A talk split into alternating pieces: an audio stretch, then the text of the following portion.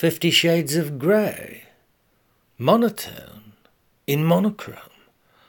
Oh, you'd be lucky to give it away, that colour grey.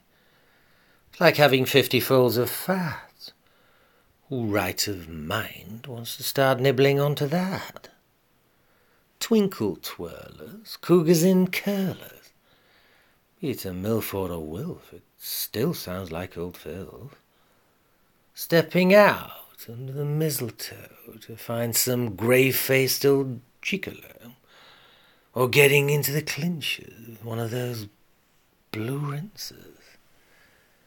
Oh, ah, I wish they'd stop talking about the colour grey, as though it'd be some young soul's stowaway who'll end up starring in a black and white movie. The one with the wind, Scarlett O'Hara, or even worse, crying into a cameo with Jean Myrtle in the St. Valentine's Day mascara. Oh no, beware of that silver fox fetish. It's like a midnight Cinderella. You wake up with Miss Havisham, an old lady in lace, with a garden full of letters.